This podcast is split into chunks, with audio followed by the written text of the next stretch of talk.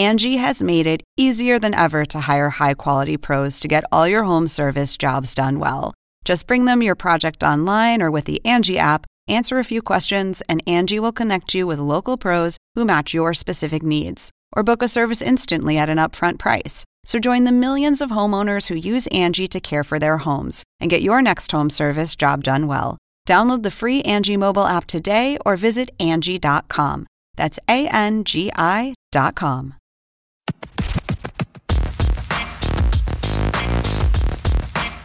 Welcome into another edition of the Hang Time Podcast. John Schuhmann in New Jersey, Sekou Smith here in Atlanta, John Hartson behind the glass. Wish we had some Christmas music for you, but Christmas has passed. The NBA Showcase Day, five games starting early with the Bucks and Knicks at noon all the way through the night with the Jazz and the Trailblazers finishing up. Plenty of good games. Celtics you know, were winners. The Rockets came out on top over the Thunder. The Lakers walloped the Golden State Warriors. We'll talk about that a little bit later in the show when we're joined by Brad Turner of the Los Angeles Times to uh, talk that win, LeBron's injury, basketball in LA, the Clippers. He's on top of it all. But before we get to BT, let's discuss some of the other action the past couple days. Shu, Merry Christmas, of course. Hope the Schuhmanns did it big up in Jersey. Of course, absolutely, always. sure you had to put a whole lot of stuff together and uh, you know figure out directions for all sorts of stuff get the batteries right for everything. If you never need help putting together an ikea bed just give me a call good. Good to hear. Kyrie Irving in the Celtics on Christmas Day with a big win over the Sixers. Kyrie scored six of his 40 in the overtime period. Back to back daggers on those three pointers. Joel Embiid, of course, moaning and groaning about not getting the kind of touches he wanted down the stretch. Are you more excited about what the Celtics could be in store for coming up, or more concerned about Joel Embiid's continued grumbling about his role now that Jimmy Butler's firmly entrenched with the Sixers? Uh, it's funny. Like I think from a Celtics perspective, I still feel like you know they're they're getting by, but we still haven't seen this team play to uh, to its its maximum ability on both ends of the floor. As far as the Sixers, it's easy to say, oh man, these this, these guys just can't beat the Celtics. I mean, they're two and nine against Boston over the last two seasons, counting the uh, the playoff series last year. Mm-hmm. But when you think about it, they were up seven in the fourth quarter. JJ Redick had a great look to win the game at the end of regulation that basically went a third of the way down and, and popped back out. They were up five in OT. So they were there. They were right there with them. But again, like you see, okay, they lost and they're two and nine against the Celtics. Like I said, over the last two seasons, you look at the, you know, um, the spacing issues, you know, on my, uh, my Twitter, I pointed to a particular possession down the stretch of the fourth quarter where Embiid caught the ball on the perimeter, and we've talked about that, like where he catches the ball is an issue. And so he starts backing his man down. And as he starts backing his man down, Ben Simmons is already on the baseline because that's where he he goes. You know, when he doesn't have the ball, he goes into that the dunker spot. You know, sort of under the basket. And so as Embiid starts to back himself down, Wilson Chandler cuts to the basket. He's on the perimeter and cuts into the paint, which isn't necessarily a bad thing. But instead of clearing out now to the opposite wing or the opposite corner, he stays in the paint. And then Embiid continues to back his man down. And then Jimmy Butler cuts into the paint and like from the perimeter. And so there's this I have this screenshot of Butler sort of in the paint. And then Simmons and Chandler standing right one behind the other on the baseline as Embiid backs his man down, and JJ Redick, the only sixer on the perimeter. And you know, Embiid just does, you know, has all these defenders around him because nobody is spaced out. And like you just think of that and, and you realize that like the Simmons Embiid issue is is not sort of going away as far as the spacing that Simmons does not provide for Embiid, who is obviously the half court go to guy, but is has to sort of catch the ball in the perimeter a little bit too often with with Simmons on the floor. And obviously the the the Celtics are really good at defending both of those guys. I think uh, it was Al Horford does a great job. Yeah, Al Horford did a terrific job. Both uh, also one on Embiid, but also in on a couple of key transition possessions where Simmons attacked and Horford was there to sort of protect the rim. And, and then I will say one thing about Horford also on on those two straight Kyrie Irving threes. The first one, Jimmy Butler was denying Kyrie and and Horford saw that and sort of flashed to the ball caught it knowing that Embiid was going to hang out in the paint. His the guy guarding him was going to hang out in the paint. He flashed to the ball and then had Irving come over for a handoff, and then he, he sets the screen on Butler. and there's nobody there to to step up because Embiid is sort of hanging out in the paint. So Irving got that first three that that uh, I think that pulled them within one. No, that gave them a one point lead, and then he hit the, the next one in transition that put them up four in OT. So that was a little, a little just a you know Al Horford's basketball IQ uh, yeah. example that got them the lead uh, for good in overtime. Is it okay for me to say that I have grown weary of, of Joel Embiid's belly aching after games? I mean, he gets 34 and 16 and he's belly aching about touches or, you know. I... it's, it's amazing that he's putting up such huge numbers, yet you feel like there could be more if he was complimented if it was Embiid and four shooters out there, you know, like it's not though. I mean, that's not. Yeah, it's not going to happen. I mean, yeah, Ben Simmons. I don't think they're ever going to, you know, they're going to take Ben Simmons. I mean, I'd be fascinated if that's a playoff game and you know you need more space. Like, would they take Ben Simmons off the floor for an, you know, down the stretch, like say for a half court offensive possession where they don't maybe they call timeout. John, this is an organization that's still talking about what they're going to do with Markelle Fultz. Why would I mean?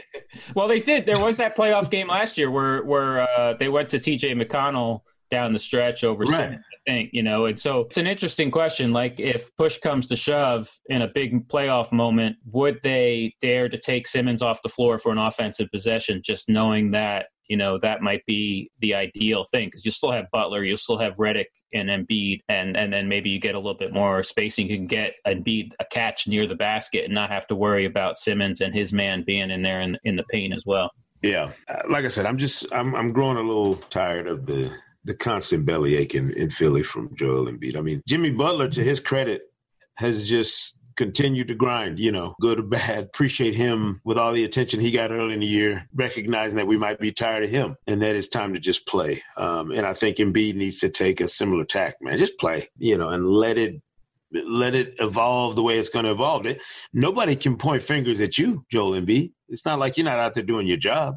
Well, he's going to get asked questions. I mean, like people are going to ask him, "Are like, are you getting the ball at the right spot?" The media's job is to ask him about if the Simmons Embiid combo is working to its best ability and, and the shots he's getting. You know, it, it's their job, and and you know he's he could just say, "I'm not going to answer that question," or you know he could. Or they could ask Elton Brand or or Brett Brown, like yeah, it's job to ask them too. Um, but like, I mean, I, I, don't think like he's coming out, you know, and and just talking to an open microphone and saying, "Hey, I'm not getting," you know, he's answering questions. I think is the it's more than you know him complaining on his Instagram feed about the shots he's getting or something.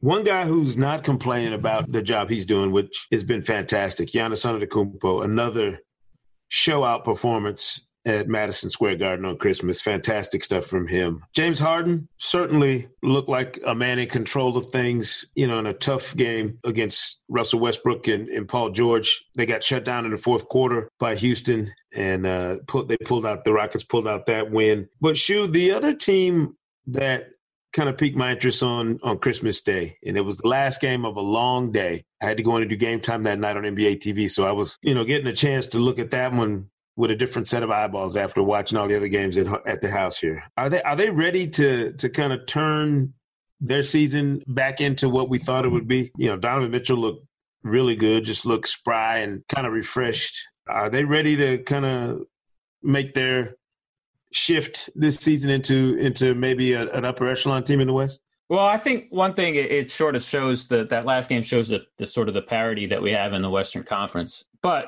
I will say that you know in the span of five days, the Jazz kicked the Blazers' butts twice. So, and their defense, the Utah's defense has been at the level we sort of saw them playing at the end of last year for their last seven games. I'm looking at six of those seven opponents were held un, under a point per possession, which is elite defense, especially this season. And the OKC loss they had uh, before Christmas was a close, sort of ugly, ugly offensive game. So their defense is there. Their offense is still hit or miss. Mm-hmm. But yes, they're. They, I mean, you look at their streak; they've won three out of four, but before that, they lost four out of five. So there's still a uh, a you know there's still a long way away from the kind of run they put together last year, but the defense is there and that's obviously step number one for this team and if we look back at like their sort of november early december struggles a lot of that was travel i mean they had a brutal stretch of schedule for like three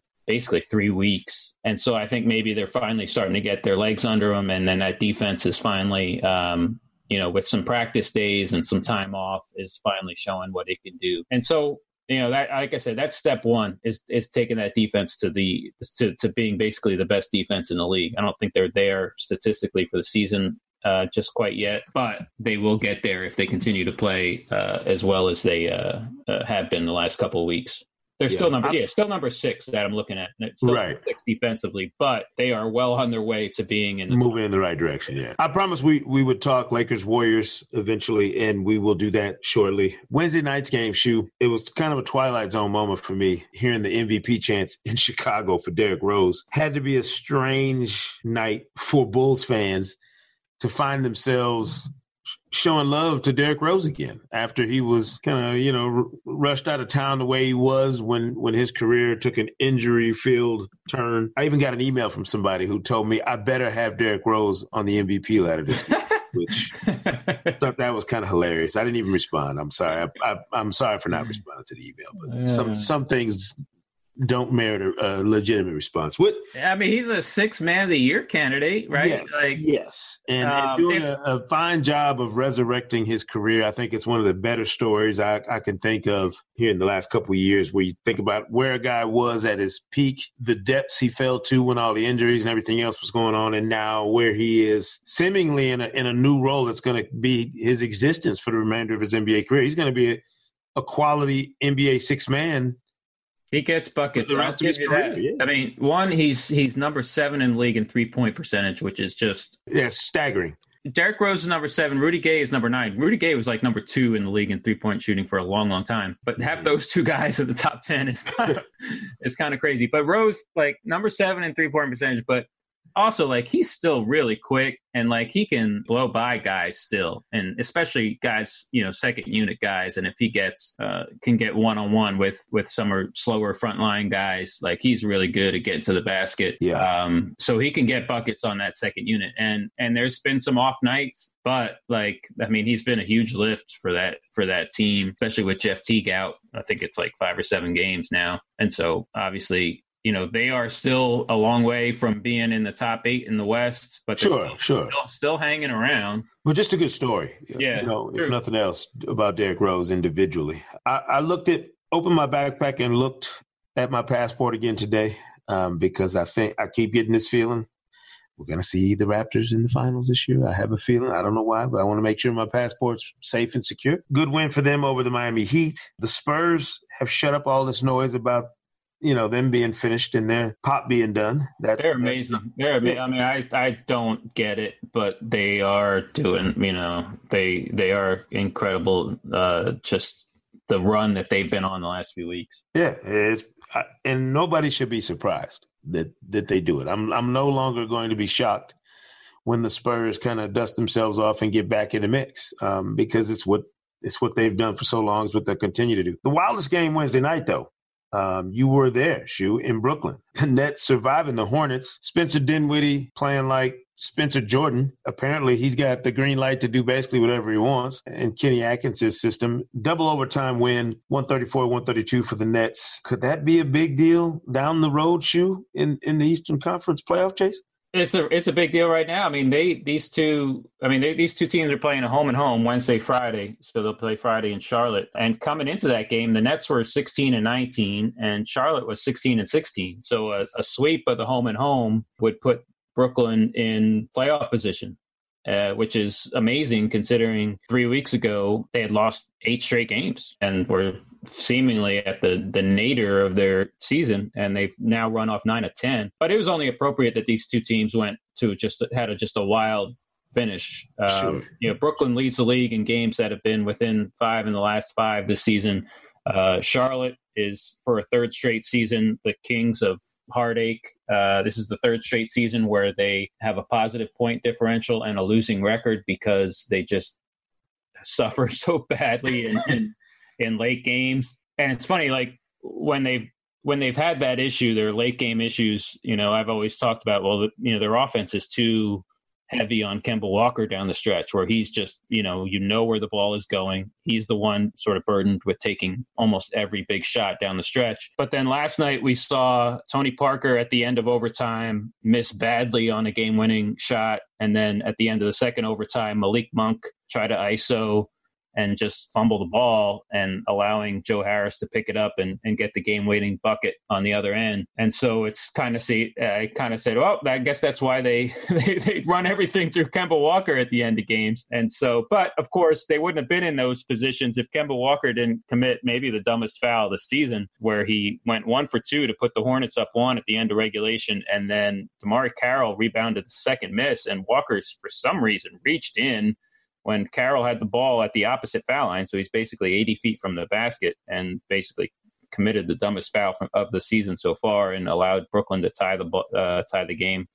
Uh, and send it to overtime. So yeah, I saw you categorize it as the dumbest foul. I mean, how, I mean, how could I mean they're up one? There's like two seconds on the clock, and they're up one, and he fouls the guy 80 feet from the basket. I mean, how? I mean, it's a contender. There's there. I don't think there's any worse foul so far this season. But okay, if you say so, I'm, I, I haven't looked. I haven't scanned that. I'm sure you got an, an, a metric for that.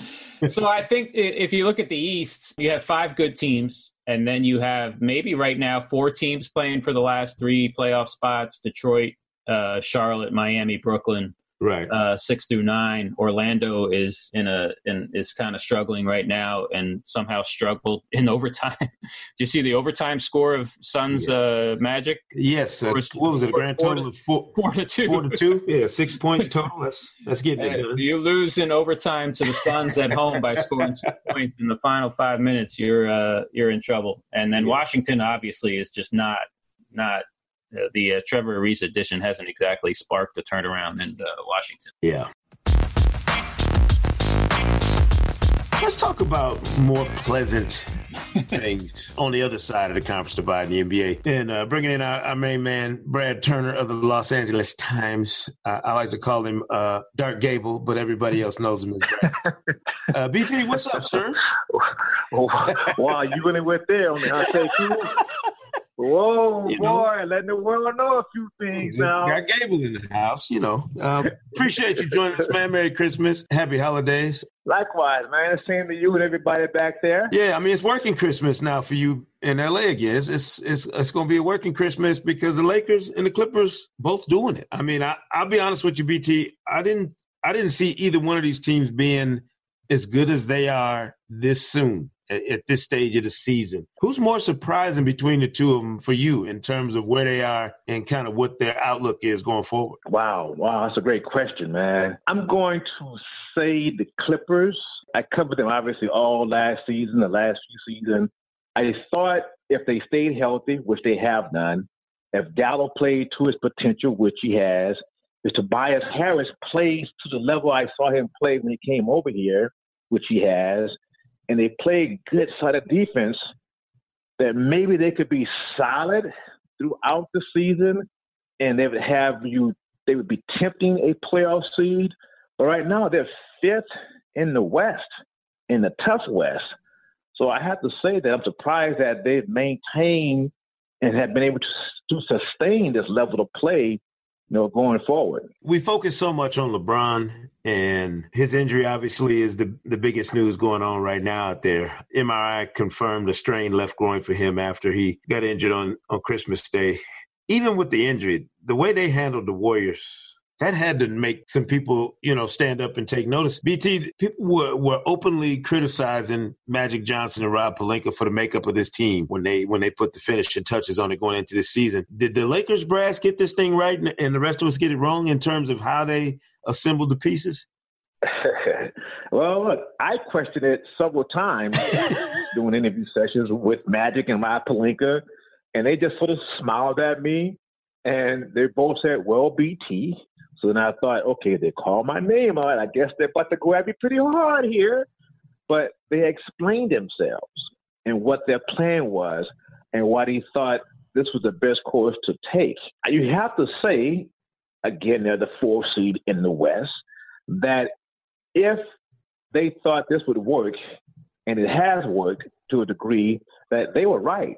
And anyone that criticized them, me, you, my coworkers, the rest of the league, we were all wrong. The thing is, obviously, we never know how it's going to work out.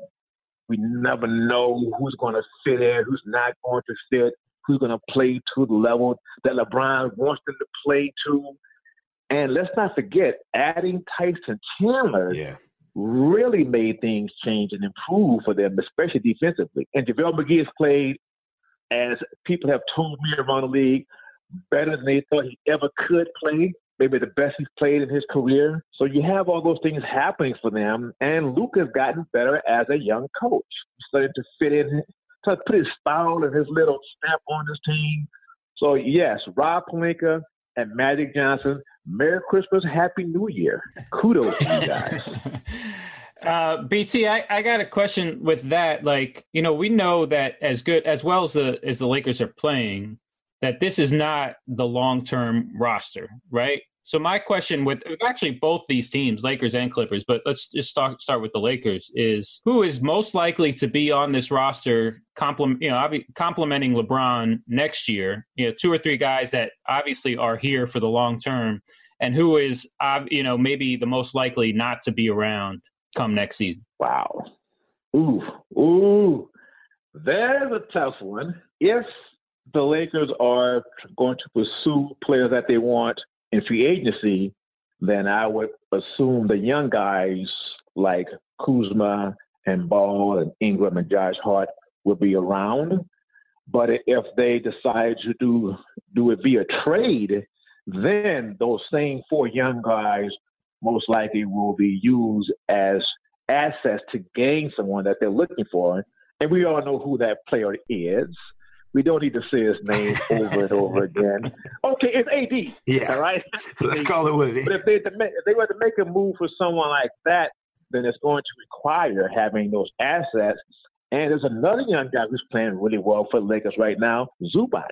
The big kid is starting to show some seasoning somewhere and some dominance down low. So he becomes maybe a fifth player that they can use in order to acquire another quality or a great player but they do have that max salary available to go out and try to see if they can get Kawhi, to get KD, to get Clay, to get Boogie Cousins.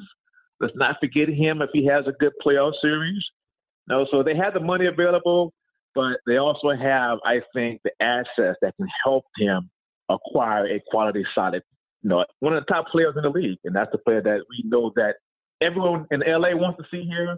Laker fans want to see Anthony Davis in a Lakers uniform. Whether it happens or not, I don't know, but we'll see. Can you can you distinguish like between those young guys as far as which probably complements LeBron the best, or the one they'd want to hold on to the most versus let's just say like Ingram hasn't necessarily fit well along Le, Le, side LeBron. Like I feel like if, right. if they're going to put a package together for Davis or who, whomever, that Ingram was probably the most likely to go and I would guess that maybe of the young guys, Kuzma is the most likely that they'll want they would want to hold on to. But Hart, I think, is is really good, and I think he can complement LeBron pretty well as well. You're right there. I think the one guy that mostly fits what LeBron James likes to have is Kyle Kuzma because he's a really good shooter, stretches the floor. He's a smart player. He's improved his game. He's looking to learn all the time. He's watching film. But early in the season, when they were going to bring Brandon Ingram back after he got into that nice little fight with Chris Paul, one thing that came up was that LeBron, his preference was to play small forward. His preference was to play alongside Kyle Kuzma. So as we saw when Ingram came back, he went to the two guard position. Why? Because LeBron James wanted to have that shooter that could stretch the floor for him, give him more lanes to drive. And you're right, Bi is someone who's more of a ball. I don't say a ball dominant player, but he's at his best when he can penetrate and has the ball in his hands. He can make those four, five, six, seven dribbles to get to the basket. So he is someone that's finding it, I guess, more difficult to play with LeBron. But I will say this: Bi, Bi, Ben Ingram did admit when he sat out a couple games with his sprained ankle, he started watching film. He watched the games and he realized that there were other ways he could be effective, that he could shoot the ball more from the corner, he could move more, he could pass the ball more. So he's trying to find a way to fit in better with the LeBron. But the number one guy is Kyle Kuzma, without a question. Yeah, I, I love Kuzma's fit alongside LeBron. You know, when you think about it, he hasn't really had a young 6'9, 6'10, mm. you know, wing like that to play with of that caliber. Not a not a young guy who who could potentially become whatever it is that Kuzma becomes. Um, BT, the Lakers and Clippers are the four and five seeds right now in the West. They play Friday night at 10:30 on NBA TV. There's always been kind of this thing the past few years about the Clippers trying to get on the Lakers level in terms of the groundswell of energy around them in LA. And we both know that's basically impossible. Sans right. several championships, maybe in a row, the Clippers are never going to overtake the Lakers for the team in LA. Having been around the Showtime Lakers, grown up around that environment, seen the Kobe Shaq Lakers or the Shaq Kobe Lakers, whatever we call them, to keep the peace. right. keep the peace now. Come on. And now LeBron in LA. Is there a discernible difference in terms of that passion for the Lakers from back when to now? Or did LeBron's arrival simply restart that fire that Los Angelenos have for the Lakers? Like Ooh. a five year oh. absence of the playoffs and right. that the co- in the aftermath of Kobe leaving, and now you got LeBron. So is that energy back to where you used to seeing it in LA? You know, surrounding this team. Man, say i'm going to say it's even higher. Wow. If only because because of, of the who LeBron James is and has been all these years, but also because of the, there's so much more media involved in this now. Mm-hmm. Social media is prevalent like it wasn't before when Magic played and when Kobe and Shaq played. You know, I recall the very first game of the season at Portland. I was in the locker room, and all LeBron James was doing was sitting in his seat watching one of the games.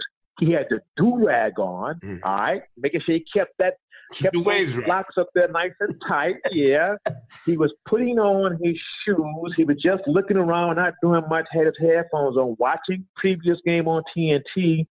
And there had to be 15 cameras around him. There were other media people, the writers that were just watching him put his jersey on. And I just kept looking and thinking, what is this phenomenon going on here? Luke walked and walked in. I said, Luke, look at that. I can't believe what I'm seeing. I don't know if I can get used to this. And Luke says, BT, you better get used to it. That's the way it is, brother. And he was right.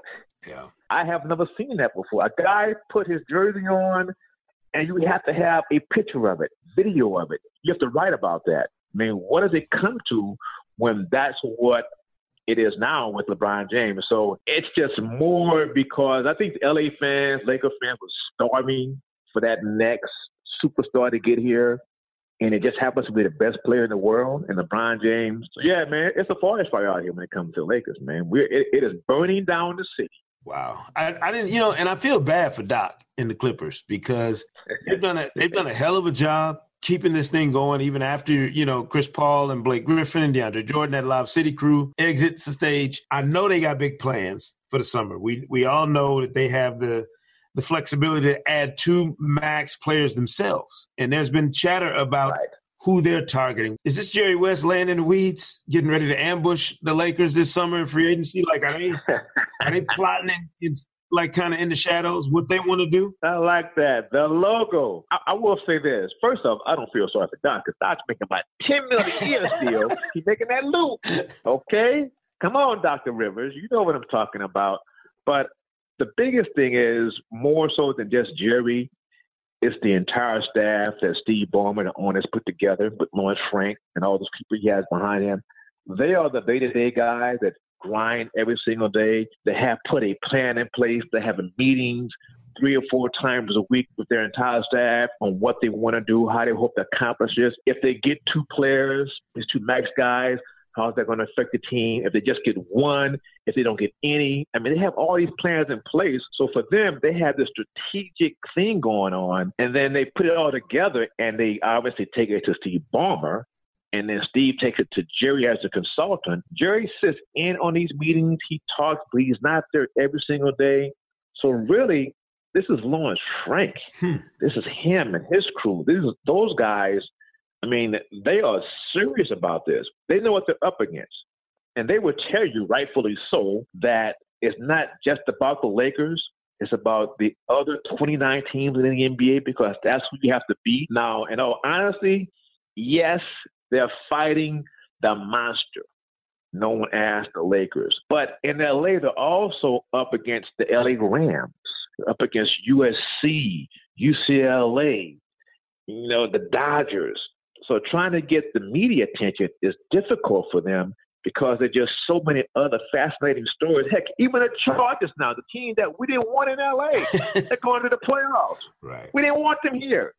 Get lost. But I I went to a game on Saturday and I enjoyed it. So the Clippers are up against a lot, but they have a plan in place. And if it works, it's going to make this city, the, you know, really the basketball capital of the world because you could have, say, they end up getting Kawhi playing for the Clippers, and the Lakers get AD, and they have LeBron and that crew. Man, I mean, Crazy. I might be, I might be going to 200 games a year. Yeah. Who knows? Yeah.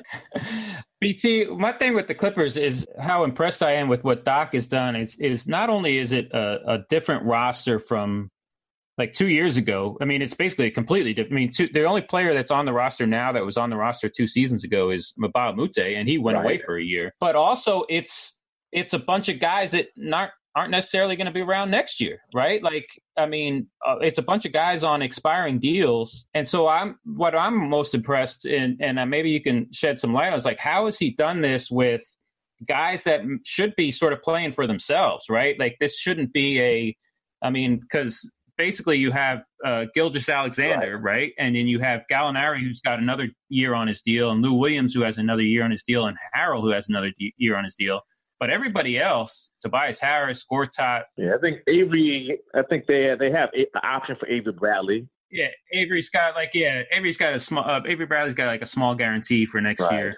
But it's a bunch of guys that aren't, you know, necessarily in for the long haul with this franchise. And so I, I think that's kind of fascinating. I mean, do you feel like these guys are, or how has he sort of done that in, in regard to, you know, getting guys who should be playing for themselves, playing for contracts to, to play, you know, at the level they're playing? Well, the one thing he's told them from the very beginning is that you play for each other, and you play for right now, not for tomorrow, not for next summer. Because if you play for right now and you play well right now, then tomorrow and next summer will take care of itself. If you play as a team and if you play to try to get yourselves to the playoffs and put yourself in position, people would know what you would do. The Clippers would know what they would do. There are no guarantees that they're going to get anyone this summer. There are no guarantees that the players they have here will be on the team next summer. So you have to just go out and play basketball and enjoy the moment. I mean, Doc is one of the best I've ever been around at just making sure he gets everyone to buy into the same thing, to get him on the same page. It worked when he first got here with Chris Paul and DJ and Blake, and it started to sort of splinter after a while because, as he's told me in the past, sometimes you just lose that voice with certain guys, and you have to make changes, and they did. But Tobias Harris is just this incredible, really nice, talented young man, and he's a good guy. Boban is the funniest guy on earth. Might be the nicest human being in the history of mankind. So when you have all those things working together, you have a great owner. They want to move into a new building, you know, in six to seven years. We have the logo, Jerry West there. You know, so everyone has bought into the same message. Let's just play basketball. Let's win the game today and worry about the next practice and the next game later on. And I have to give all those guys credit from Pat Beverley Avery Bradley to Tobias to Gallinari to the young kids, Shai.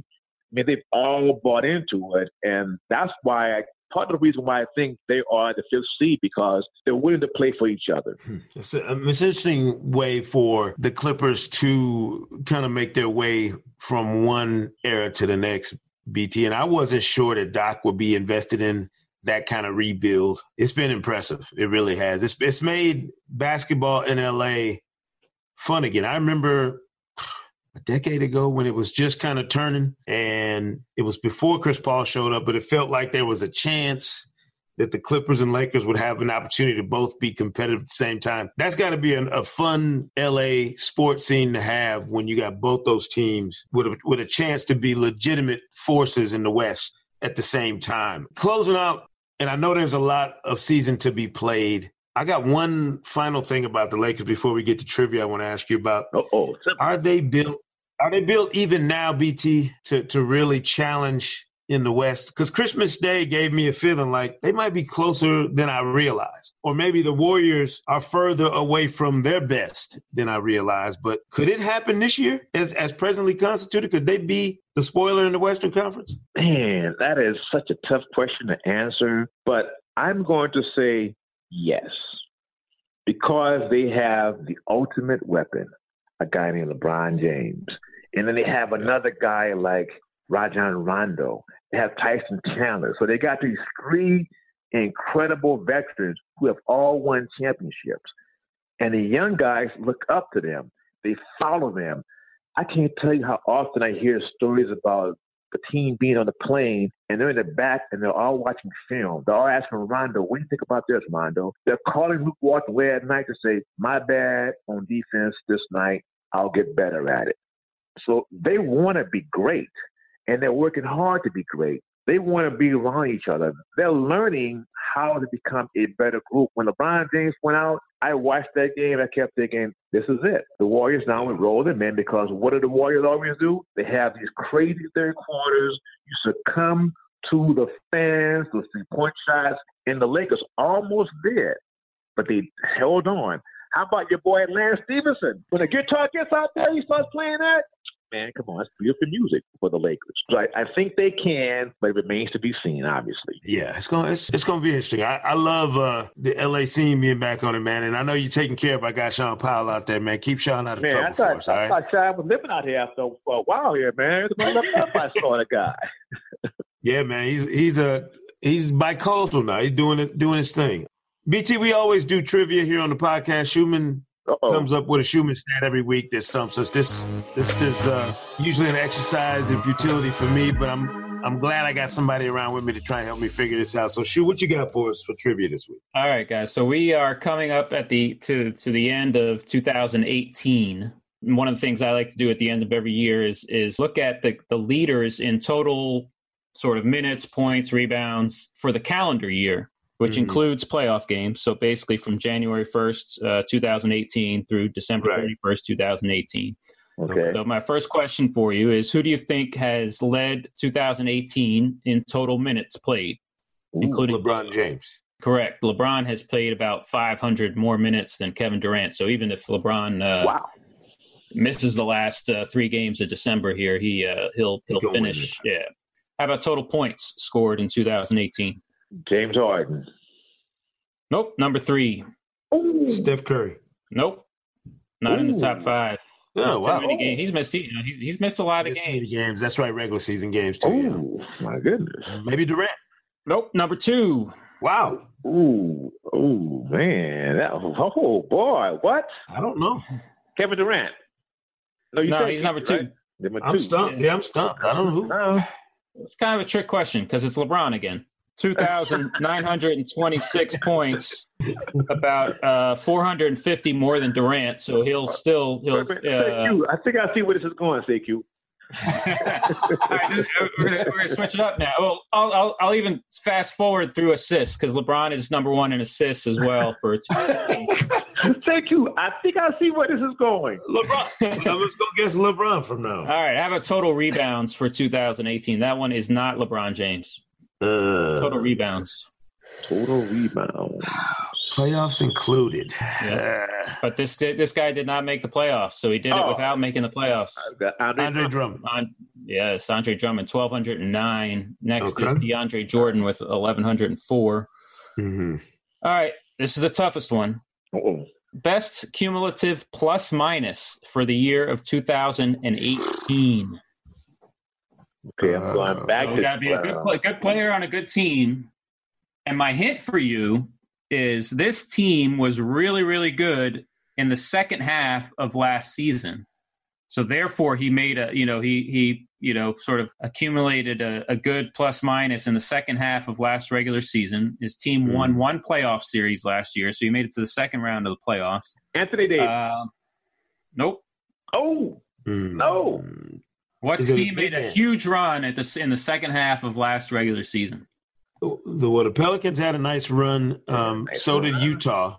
Utah, could be, correct. Could it be Donovan Mitchell? Yeah. No, no. Or is it Joe Ingles? Joe Ingles. Yeah, it had to be one of those two. Plus 558 for 2018. And Embiid is number two at plus 539 because the Sixers, remember, made a good run. Right. And, I thought, he might, I thought it might be one of those two. And then Curry, Durant, and then JJ Redick in the top five. JJ Redick that one could change in the last few days of uh, 2018, depending wow. on how things go. But Joe Ingles is your current leader. Joe through, Ingles, baby, jingles through uh, Wednesday's games for a total plus minus in 2018, which is kind of fun.